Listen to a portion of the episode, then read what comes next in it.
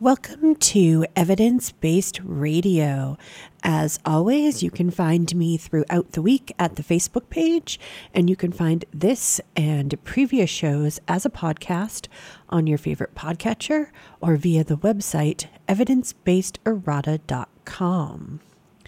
So let's start off tonight with one of those stories that points to both the difficulty and credibility of science. And so earlier this month, archaeologists from the Aberdeenshire, um, or I should say Aberdeenshire uh, Council and the Historic Environment Scotland Agency announced the discovery of a new Neolithic stone circle at a remote farm west of Aberdeen, which they believed to be between 3,500 and 4,500 years old. Now, this area actually boasts some 90 stone circles uh, of a unique kind. They each have a large recumbent stone lying on its side, along with the other stones that are in the circle. So it's almost kind of like one of the lintel stones from um, Stonehenge, but it's basically sitting on the ground, uh, almost like a bench. And so these kinds of circles are actually found almost exclusively in this part uh, in the northeast of Scotland and f- are pretty much non existent elsewhere. Now, some locals actually had sort of a vague remembrance of a stone circle out that way, but the area is far from the main road, and so it doesn't really uh, surprise anyone that it hadn't really been discovered before this. Sadly, however, uh, the story has what could be considered, if you uh, so chose, to be a rather embarrassing uh, finish. And so on Monday, uh, Aberdeenshire Council archaeologist Neil Ackerman announced on Twitter that further research had revealed that the circle was no more uh, than around 20 years old instead of the thousands of years old previously thought. He tweeted, uh, it's a great tweet. If you are having an awkward day at work, at least you're not that guy who identified a new prehistoric stone circle to the press and now turns out to be about 20 years old. now, the archaeologist, again, had already been a bit suspicious because, um, or had been a bit suspicious because uh, it wasn't indicated on any local maps, any archaeological surveys, and that seemed a little bit weird. But again, because it was you know, sort of off the beaten path, it didn't really raise any alarms. The other thing was that it seemed to be fairly small. Uh, but again, with stone circles, there's a lot of variety. Uh, some are much bigger than others. And so, again, this wasn't really seen as a huge red flag. Luckily for uh, the archaeologist who didn't end up having to do an actual, you know, excavation here to figure this out, uh, a farmer who had previously owned the property actually came forward and admitted that he had actually created it himself back in the 1990s. There are various replicas around, but they are usually not as good as this, Ackerman said. The guy who built this really knew what he was doing. It is quite interesting that in building a stone circle, he did not just put a bunch of stones in a circle, he had very closely copied a regional monument type. Now, there's no suggestion that the farmer did this to fool anyone. He seems to genuinely have never told anyone about it, which is actually why it wasn't on local records. And Ackerman noted that the area where the circle is has a lovely view of the surrounding countryside. um, and so, yeah, I think that it was just a farmer on his own land decided to make this really cool little homage to real stone circles uh, found in this area in a lovely location. And so, unfortunately, you know, there did cause a little bit of a kerfuffle, but I think it's actually a great story about good science in the end because everybody came forward very quickly and everything was cleared up in a really easy and, um, you know, a very clean manner. Ackerman reflected that it shows the human side of the job a little bit. It is very difficult to date these things because there is no way to date when a stone was put in the ground. As for the embarrassment of the announcement, I think it is actually good archaeological practice, the way it has been done, he noted. It is just a shame that it all that it has all very quickly completely changed as it were, but still it is very interesting.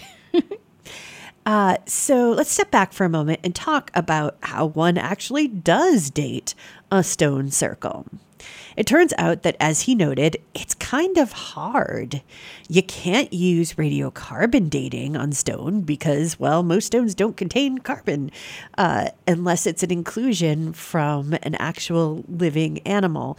And that doesn't usually happen. Usually, by the time uh, you get to rock form, all of the carbon has been replaced with minerals. So there's just no carbon in rocks to really find. Additionally, other radiometric dating techniques will only tell you how old the stone itself is, not when it ended up in a circle. Materials left around circles can be hard to come by and often are from periods after the stones were actually put into place. Because, of course, these were places that people came back to over and over again to do rituals and other um, meetings and things like that. And so it's really hard. Sometimes what you have to do is you have to get lucky at one site where there's actually materials. And then uh, the, those sites that have yielded updatable materials, you then have to compare other sites to those to kind of get a guesstimate that they are from similar time periods. Now, there is actually a new method that has been developed but it requires digging out at least one of the stones. In quartz or silica, or in quartz or silica rich deposits, dating using optically stimulated luminescence uh, can be used to determine when such deposits of quartz were last exposed to sunlight. And so the way that this happens is that because of the crystal nature of these sediments, when buried, they trap a, per- a, certain percentage of electrons freed from ionizing radiation in the surrounding sediment. So basically, um, most soil has kind of a background amount of radiation. It's not anything to harm anyone generally, but there is radiation pretty much everywhere. Um, mostly it's background radiation. Um, and so even though it is a very small amount, it still does have an effect on things, especially things that have been sitting there for a very long time. And so, what happens is that the amount of time can be calculated by determining how much radiation has affected the sample versus the dosage rate of the surrounding sediment. So, basically, how many electrons would you expect per, you know, century and then count up how many there are, and then you can do that. Now, of course, this does require excavating a post hole, which is usually frowned upon. Usually, people don't want you to be digging up stones out of stone circles. So, again, dating can be hard. and of course, it's important for the researchers to be upfront about that, which is why we see stories like this. So, personally, I think it's a very cool story. Even though we didn't add another uh, Neolithic stone circle, I learned about recumbent stone circles. I had never heard of them before as a specific, separate kind of stone circle in the uh, UK. So, I'm I'm happy with that. of course, I'm not the archaeologist who had to, you know, uh, talk about the fact that they were wrong. So, anyways, Let's move much further back in time now to discuss a rather cool find by a gemologist. Now, I'm actually not sure how far back because no one is at the moment. It might be very, very old, it might be less old, but um, it definitely takes time to become a gem. So, uh, Brian Berger, who is a gemologist, wrote a story this week detailing his purchase of an opal with both a rare coloration and also with what seems to be an intact insect inclusion. Now, due to this fact, researchers suspect that the opal might actually be opalized amber. Some researchers weren't sure it was possible, Berger says. Now we know it's possible. Is it likely? Extremely unlikely. The specimen is currently being examined and the insect has not yet been identified, but given the high state of preservation, uh, from what we can tell, this is likely to become a fairly important find. It has been certified by the Gemological Institute of America. And so, not only is it just a cool find uh, to talk about and to uh, imagine. But I also actually wanted to take a minute to talk about the process of opalization because it's really weird and neat. And so, reading about this uh, insect, I thought, oh, it's really interesting. Um, it's a really interesting thing to think about of how does something become an opal? Uh, because opalization happens to other things. It just doesn't, you don't just have gem opals. There are actually things like bones and uh, shells and stuff that become opal- opalized. So, in much of the world, opal is actually formed from volcanic fluids. But in Australia, where much of the world's precious opals actually originate, opalization is thought to have sedimentary origins. So, again, opalization of wood, shell, bones, and teeth are all possible. In fact, researchers recently reported on a partial dinosaur skeleton from Australia that had been opalized. And so, opalization occurs when the material is saturated in opal forming fluids, which replace the existing materials and then solidify. And so, this can happen either quickly or over a long period of time the quicker it happens, the less detail is preserved. So if you have something that opalizes over a long period of time, you might get a lot of fine detail that is actually preserved in the opal. But if it happens quickly, then you're just going to get kind of the bare outlines. And this is a similar process to that of basically how all fossils are made. Uh, but for instance, especially the process that replaces uh, ammonite remains with hematite. Uh, so if you've ever seen a ammonite fossil, you almost certainly have because ammonites are just, you know, they were so insanely abundant on the earth at one point. It is just it's kind of crazy to think that they, you know, actually did eventually go extinct because there were so many of them. Um, but, you know, they're usually in this sort of dark gray or black mineral. And so that is hematite. And so, what would have happened is that after the insect had already been trapped in resin uh, from a tree, which is what ends up hardening into amber, then that amber would have also gone through a second transformation into an opal. Now, opals are actually composed of spheres of silicon dioxide and water that have been combined during chemical processes. Ryan McKellar curator of invertebrate paleontology at the Royal Saskatchewan Museum in Canada, notes that it is a pretty neat find and a bit puzzling. Having only the blog post from Berger, he notes that it definitely looks like an insect inclusion. And he also said that he actually had seen a comparable specimen in Canada, where a piece of wood was partially embedded in resin and partially exposed. The embedded part was preserved in the amber, while the exposed parts were petrified with silica, replacing the organic matter. Now, Berger does plan on donating the specimen to a museum, so hopefully there will be updates on exactly what is going on with it. Uh, and I will definitely circle back if I hear more.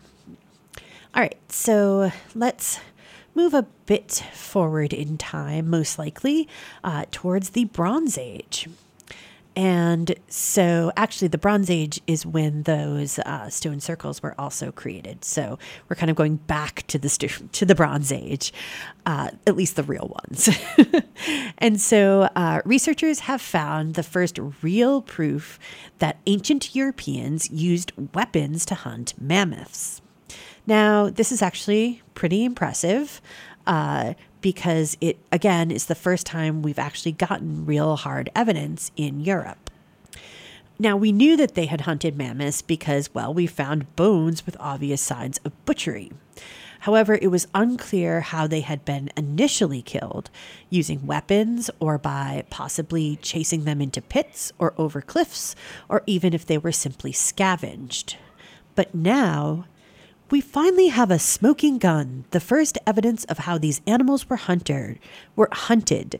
Uh, Piotr uh, Wojtal, an ar- archaeozoologist at the Institute of Systematics and Evolution of Animals at the Poland Academy. Poland Academy of Sciences in Krakow. Uh, that is a mouthful. uh, told Science in Poland which is a site run by the Ministry of Science and Higher Education in Poland, obviously. Um, and so this specimen, uh, the specimen that seals the evidence, was actually initially collected in 2002. Uh, a piece of rib with a fragment of the flint tip of a spear point.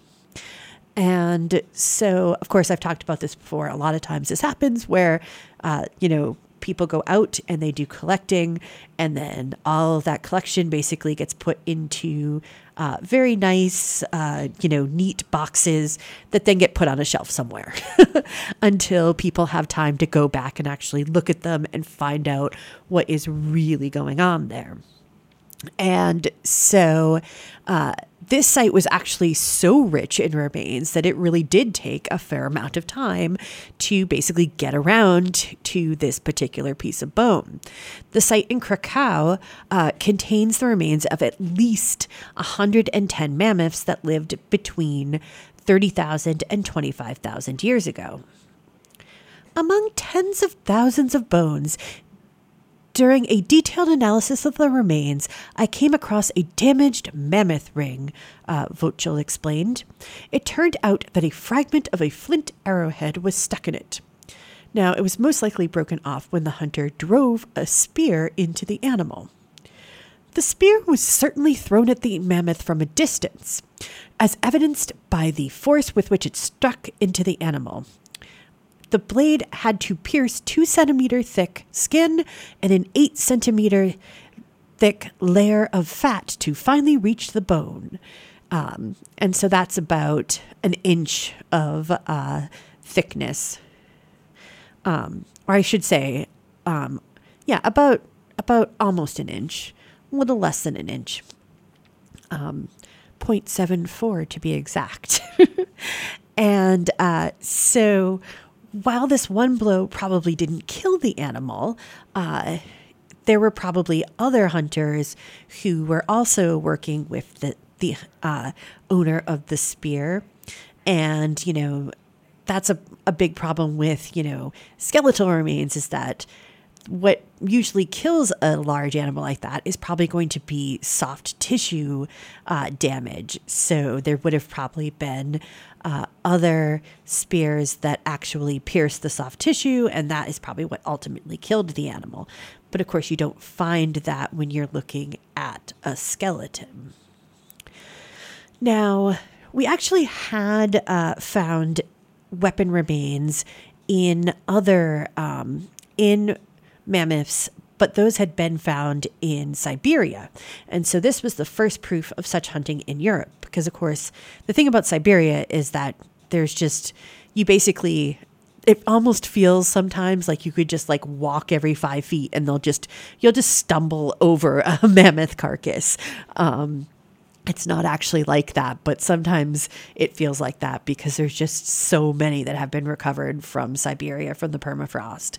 And so, of course, you would have found them there first because there's so many of them. Um, now, it's still unclear just what ratio of climate change versus hunting ultimately led to the extinction of the mammoths, but during this period, the hunting definitely wouldn't have been enough to put pressure on the population uh, because we know that mammoths didn't go extinct in Europe for at least another 10,000 years. And what's crazy is that, in fact, mammoths didn't actually go extinct until just around 4,000 years ago, when the last remaining population on Wrangel Island off the coast of northeastern Russia disappeared. And so, yeah, they actually, that was something that people didn't realize until, um, I'm not sure exactly I think that it's only certainly in my lifetime that people were like, oh, wow, they were here until very recently, actually. Okay, so let's actually talk about spears for a minute, uh, because there was also a new paper in Nature Scientific Reports uh, by Anne uh, Annemieke Milks and Matt Pope of the Institute of Archaeology at the University of at the University College London uh, with help from David Parker of Nordic Sports Limited, also in the UK. And so it talks about the development of thrown spears and basically about the idea of exactly how they could have been used, how uh, accurate they would have been, things like that. Now, the use of hand thrown spears developed at some point in the Pleistocene, uh, and it's definitely considered a milestone of human evolution. But the evolution from thrust spears to thrown spears and then to more complex true projectiles using spear throwers or with bows and arrows isn't actually very well documented. It's been argued that it's not until the development of spear throwers uh, that killing at a distance could actually be achieved evidence based debates have largely depended on hominid skeletal evidence and experiments performed on replicas, but these have often involved inexperienced throwers and or the wrong kind of projectiles, according to the paper. Now, the evidence from skeletal remains is really at best incomplete uh, due to the limited availability of hominid remains to study. Not only that, there is actually debate in certain circles about just how easy it is or hard to tell whether or not a skeletal. Uh, whether or not someone used a spear and was regularly, you know, either uh, using it to thrust or using it to throw, whether that wear and tear is, is easily seen in skeletal remains.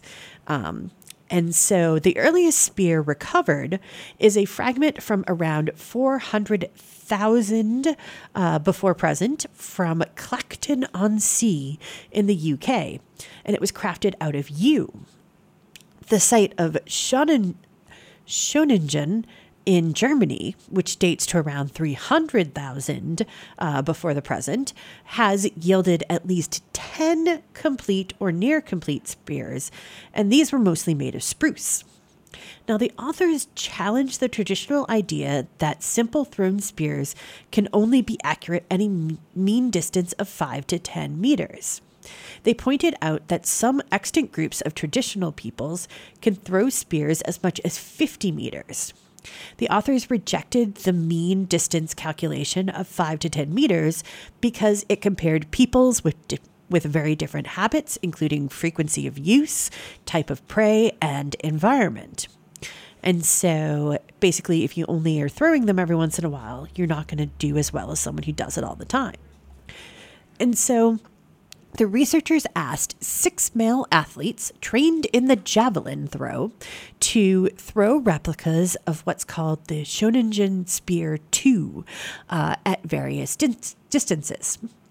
So they were basically each given 20 throws, and 102 throws overall were aimed at various target distances, with 12 uh, just being for maximum distance.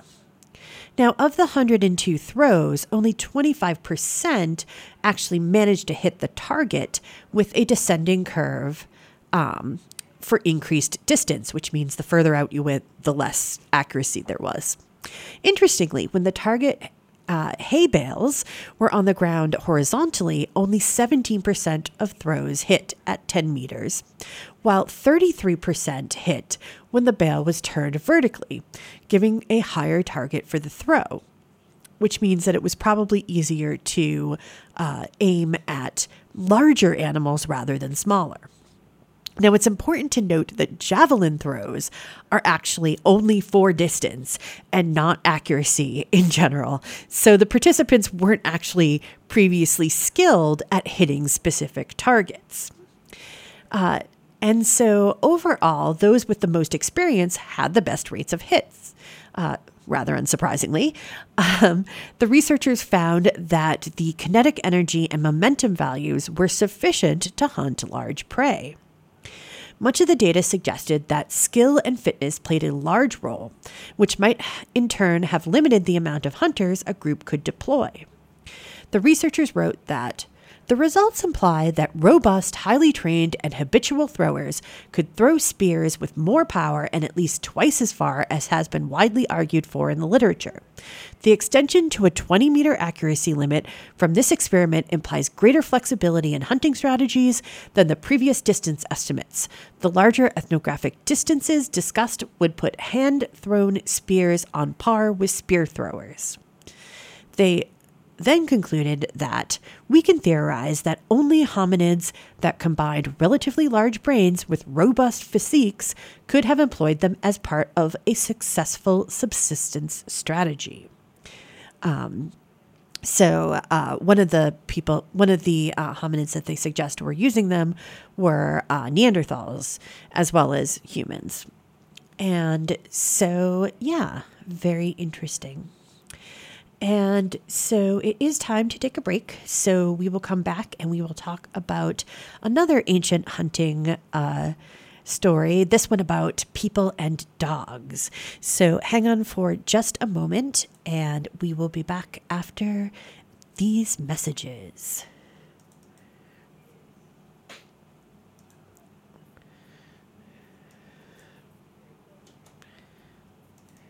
Hi, I'm Charlie. I fight fires and I save lives. My name's Renee. I'm a cardiologist. I save lives. My name's Anthony. I'm an EMT. I save lives. You don't have to be a professional to save a life. Firefighters, doctors, and others save lives. You can too. Don't wait. To learn more about the warning signs and how you can help prevent suicide, visit save.org. In a crisis, call the National Suicide Prevention Lifeline at 1 800 273 TALK.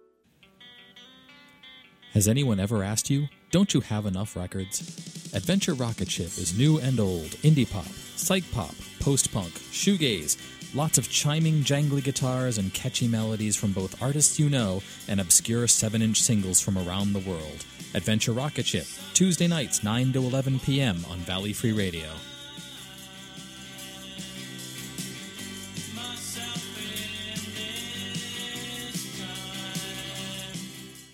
Alcohol poisoning is caused by binge drinking large quantities of alcohol in a short period of time. Very high levels of alcohol in the body can shut down critical areas of the brain that control breathing, heart rate, and body temperature, resulting in death.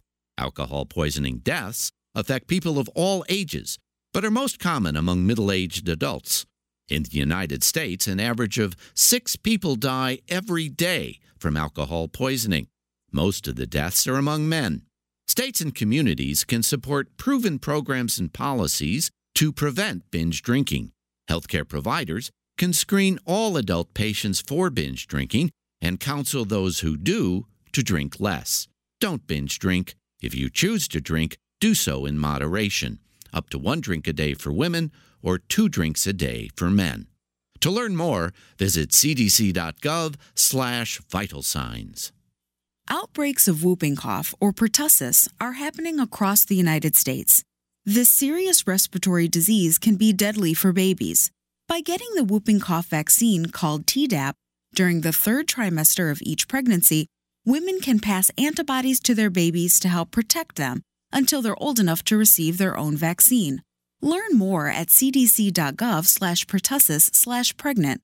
That's pertussis, P E R T U S S I S. Drum and Bass with DJ Fife is on 8 o'clock on Saturday night.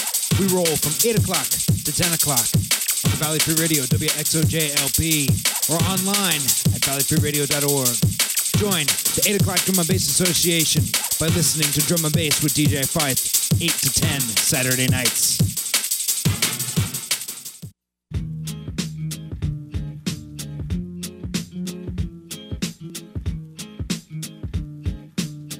Nerd Night NoHo is proud to support Valley Free Radio, where a monthly speaker series featuring experts from the community talking about art, culture, and science. You can find us at noho.nerdnight.com.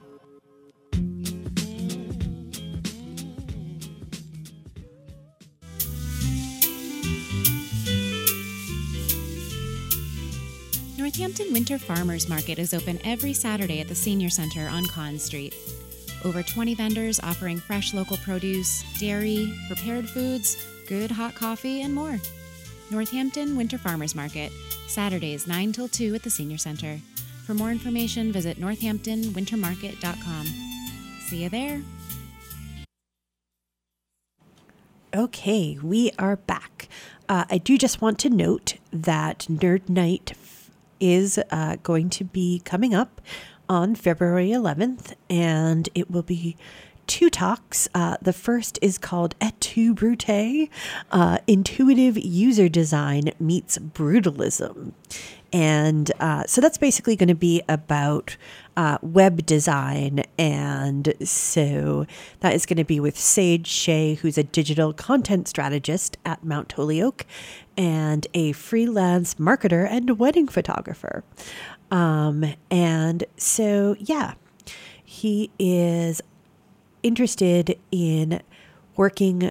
He tends to work with local businesses in the valley, uh, especially with business owners who face considerable intersectional barriers. So that sounds interesting. And then uh, something that I know some of my friends will be very interested in. Uh, Five fascinating fungi found fruiting in our forests. Uh, so, yeah, a talk about mushrooms. uh, and so it will be a local wild mushroom expert. Uh, I'm not a fan of mushrooms. I, I take I take that back. I'm a fan of photographing uh, mushrooms. I think mushrooms are really interesting to look at and to take photos of, but I'm not really a fan of eating them. Um, but I still think it would be a really interesting uh, talk to listen to. So, anyways, that is coming up on February 11th, and it is at the World War II Club, The Deuce, uh, at 7 p.m. All right, so let's get back to our talk this evening. Uh, and so, yeah, there is a new discovery further enlightening archaeologists about the relationship between ancient peoples and dogs. Now, we know that dogs became a part of human culture around 14,000 years ago, but it's still a little unclear whether we adopted them or, like cats, uh, they adopted us. and so a new found a new find in what is now northeast Jordan from an 11,500 year old settlement suggests that dogs were definitely helping out our ancestors by at least that point. Researchers from the University of Copenhagen and University College London suggest that dogs may have been valued by humans for their tracking and hunting abilities. The team studied animal bones from the settlement of Shubaya, Shubayqa 6 and found something interesting.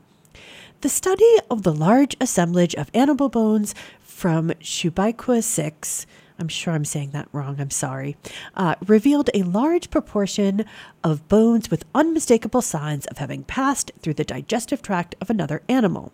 These bones are so large that they cannot have been swallowed by humans but must have been digested by dogs, explains zooarchaeologist and the study's lead author Lisa Yeomans. Now, the site was a the site was in year round habitation, which is important because that means the dogs had to have been part of the humans' community rather than visiting when the settlement was abandoned. The dogs were not kept at the fringes of the settlement, settlement but must have been closely integrated into all aspects of day-to-day life and allowed to freely roam around the settlement, feeding on discarded bones and defecating in and around the site, notes Yeoman. Now, while most research has centered on the ability of dogs to aid in the hunting of large game during this period, the researchers actually saw a distinctive change in the quantity of remains of hares associated with the introduction of dogs to the area. The use of dogs for hunting smaller, fast prey such as hares and foxes, perhaps driving them into enclosures, could provide an explanation that is in line with the evidence we have gathered. The long history of dog use to hunt both small as well as larger prey in the region is well known, and it would be strange not to consider hunting aided by dogs as a likely explanation for the sudden abundance of smaller prey in the archaeo- archaeological record. The shift may also be associated with a change in hunting techniques from a method such as netting that saw an unselective portion of the hare population captured to a selective method of hunting in which individual animals were target, targeted. This could have been achieved by dogs, they note in the paper. um, a bit of a long quote, but I thought it was very interesting. Okay, so yeah, that is a really interesting idea that unlike what we normally think of with dogs kind of helping with larger prey to kind of keep them um, you know corralled so that they could be taken down uh, this was much more about uh, small game hunting which makes sense in that area because i think even at that time there was probably much more small game than there was large game that was really uh, feasible to attack. Okay, let us switch gears completely now um, from anthropology and archaeology and let us leave this uh, earthly sphere and move out into, well, at least the local so- solar system. and so I do want to talk about the moon first. Now, sadly, as I had feared, we were not able to see the eclipse for ourselves due to the dismal weather. However, those who could see it were able to see an extraordinary event. It is the first known sighting of a meteorite impact during an eclipse. Now, other impacts have been filmed, obviously. We've been watching the moon for a long time, but this was the first during an eclipse. Now, uh, as such, astronomers had actually first started to systematically watch for such impact flashes back in 1997 when a program that became uh, MIDAS, or Moon Impacts Detection and Analysis System, uh, came into fruition. And so this is a uh, this is a program that's been conducted by the University of Huelva in Spain and the Institute of Astrophysics of Andalusia. And so Jose Maria uh, Madiedo of the University of, Huelva, of Huelva uh, confirmed that what many had actually thought they had seen during the eclipse, which was a brief, tiny flash of a yellow white speck on the top left quadrant of the lunar surface, was indeed a meteorite impact. In fact, um, Madiedo and his colleagues had been actually hoping to observe just such an event for over 10 years. We monitor the nocturnal regions of the moon to identify impact flashes. In this way, these flashes are well contrasted against the darker background, he explained. So, we usually monitor the moon about five days after the new moon and around five days before the new moon. We also monitor during lunar eclipses, since during these eclipses, the lunar ground is dark. So basically, uh, if you think about it, if you look at the moon when it's full, it's so bright that you never see anything hitting it. Uh, and so basically, they don't waste their time looking at it when it's full. They only do it when it's uh, during times when it's dark. Now, he was actually really hoping that this would be the opportunity to see an impact. So he actually uh, had his team double the number of telescopes observing the moon uh, from four to eight. And this was actually a pretty big deal, apparently. In total, I spent almost two days without sleeping, including the monitoring time during the eclipse, he told Gizmodo. But I made the extra effort to prepare the new telescopes because I had the feeling that this time would be the time, and I did not want to miss an impact flash. One instrument had a technical issue and failed. I was exhausted when the eclipse ended, but when the automatic detection software notified me of a bright flash, I jumped out of my chair. It was a very exciting moment because I knew such a thing had never been recorded before. So it's very exciting. Uh, and so after the eclipse, again, the data was analyzed by software that confirmed that the flash was indeed an impact. Uh, luckily, the flash was quite bright and the moon was rather dark. Uh, and so, you know, that's how they were able to detect it. Now, the analysis isn't complete, but um, he believes that the rock was probably around the size of a football and around uh, 10 kilograms or 22 pounds.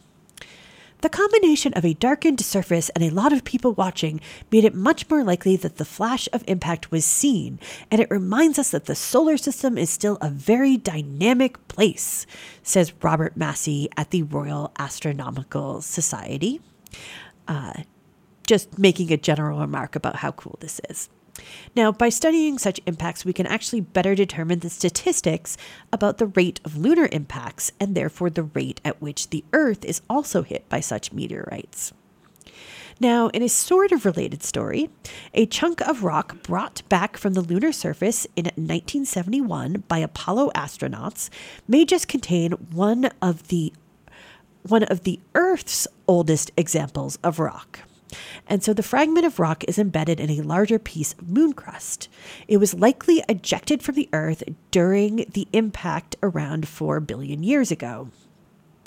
It is an extraordinary find that helps paint a better picture of early Earth and the bombardment that modified our planet during the dawn of life.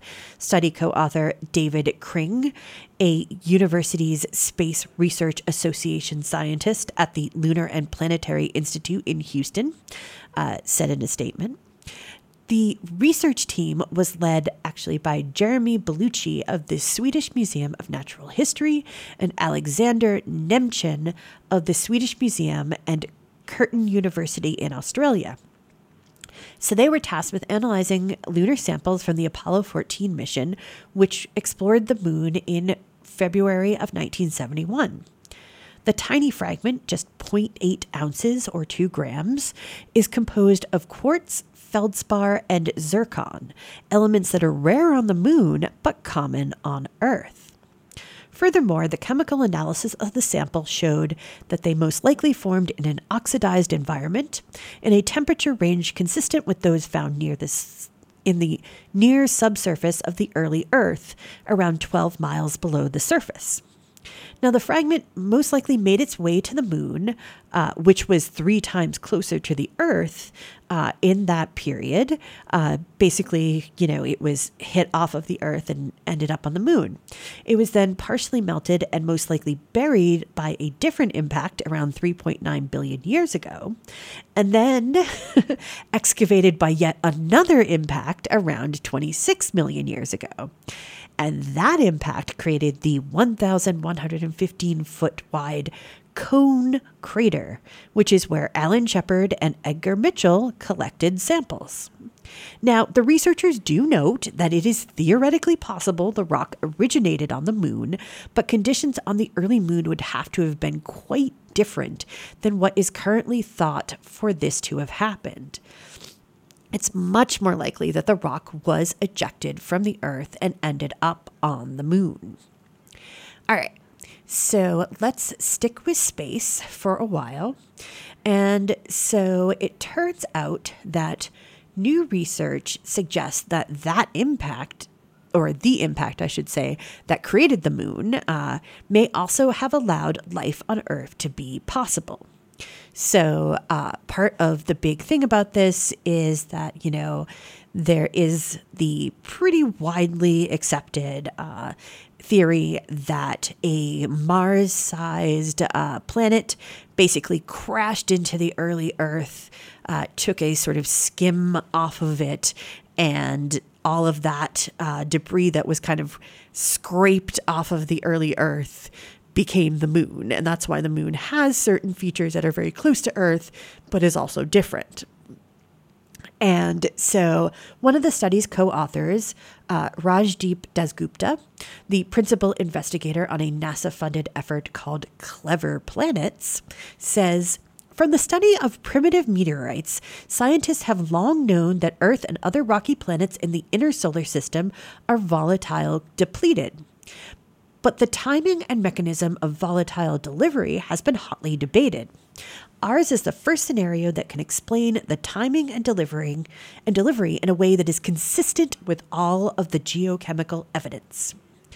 And so, Clever Planets explores the process by which rocky planets might acquire the life essential elements in order to better understand the origins of life on Earth and, of course, possibly in the greater universe. Dasgupta explains that this study suggests that a rocky, Earth like planet gets more chances to acquire life essential elements if it forms and grows from giant impacts with planets that have sampled different building blocks, perhaps from different parts of a protoplanetary disk. This removes some boundary conditions. It shows that life essential volatiles can arrive at the surface layer of a planet even if they were produced on planetary bodies that underwent core formation under very different conditions.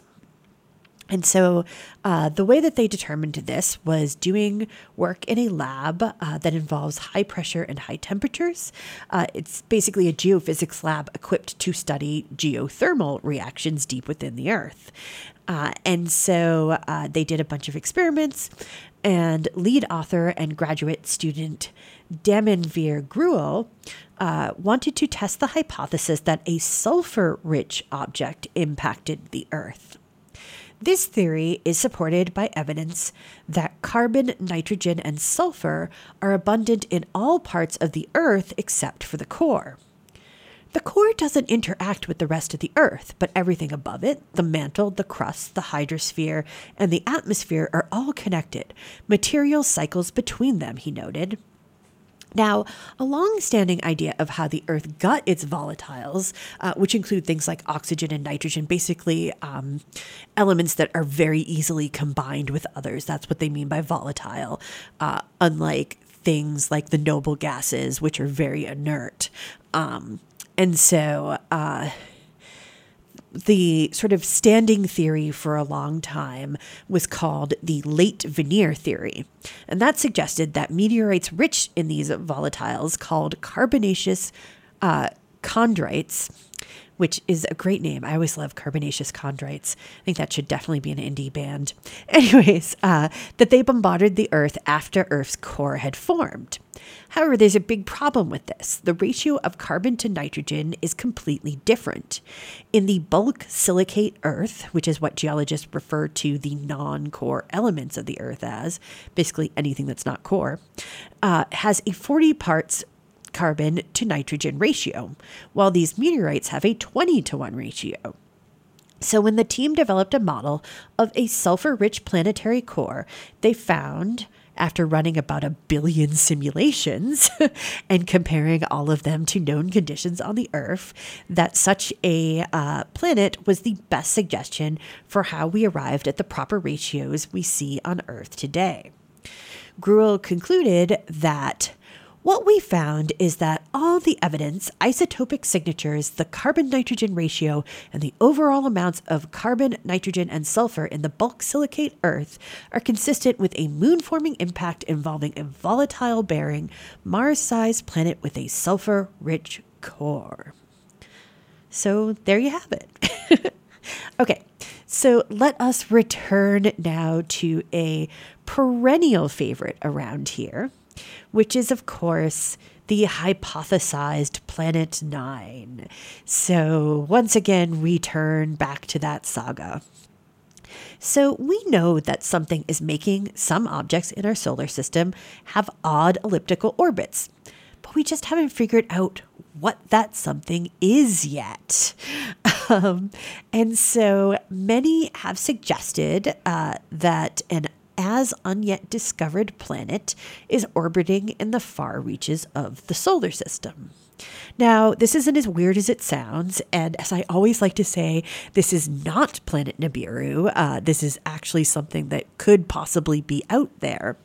Um, but the problem is, is that it is literally like looking for a needle in a haystack if we don't know where it is, because it is not necessarily because it's so far away, it wouldn't be uh, illuminated by the sun, which means we basically can't see it in any way that is easy to detect.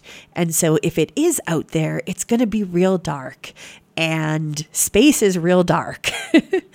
and so the idea of being able to find a planet that's out there um, by looking in just the right place, that's really hard because we don't have, uh, you know, if you think about it, the telescopes we have, they only see certain very small portions of the entire in the entirety of the space that's around us. And so we would literally have to have a telescope that was able to view uh, sort of a 360 degree view of all of the space that is around us in the uh, sort of plane of the of the ecliptic. Uh, if it's even on the plane of the ecliptic, because we also it could be off of the plane of ecliptic, um, and so that's basically the the sort of plane where most all of the um, most all of the planets sort of are in a kind of uh, the same plane. Some of them are a little bit tilted off, like Pluto is off. But of course, Pluto is no longer a planet. Uh, that's another reason why. um, but, anyways, that's a whole different thing. So, anyways, a lot of people have said this is out there. It may be, it may not be. And so a new theory actually has a different suggestion. It suggests something a little less dramatic and a bit more sensible. that the wobbles could be caused by the combined effects of a number of smaller Kuiper belt or trans Neptunian objects, uh, which are generally called TNOs. Uh, and so this explanation has been given a boost by new calculations from astrophysicists um, Antranik Sefilian uh, of the University of Cambridge and Jihad Touma of the American University of Beirut in Lebanon. The Planet 9 hypothesis is a fascinating one, but if the hypothesized ninth planet exists, it has so far avoided detection, Sefilian said. Uh, and so her team wanted to see if there was a more mundane explanation. We thought, rather than allowing for a ninth planet and then worry about its formation and unusual orbit, why not simply account for the gravity of small objects constituting a disk beyond the orbit of Neptune and see what it does for us? If you remove nine, Planet 9 from the model and instead allow for lots of small objects scattered across a wide area, collective attractions between those objects could just as easily account for the eccentric orbits we see in some TNOs. Now, the problem is, is that there are still some uh, issues with this. For instance, it can't currently account for why all of these trans-Newtonian objects seem to be being pulled in a particular direction.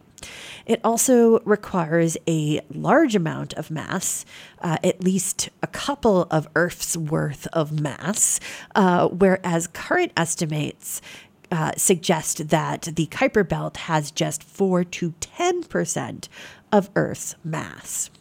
Now, technically, this is a pretty big uh, problem for the hypothesis. However, models of the solar system actually suggest that the uh, the mass out there in the Kuiper Belt should be much higher. And so, much like with finding a mythical planet X, the problem is that it's hard to see things circling a star system from the interior of that star system. While we don't have direct observational evidence of the disk, neither do we have it for Planet 9, which is why we're investigating other possibilities, Sefilian said. It's also possible that both things could be true. There could be a massive disk and a ninth planet.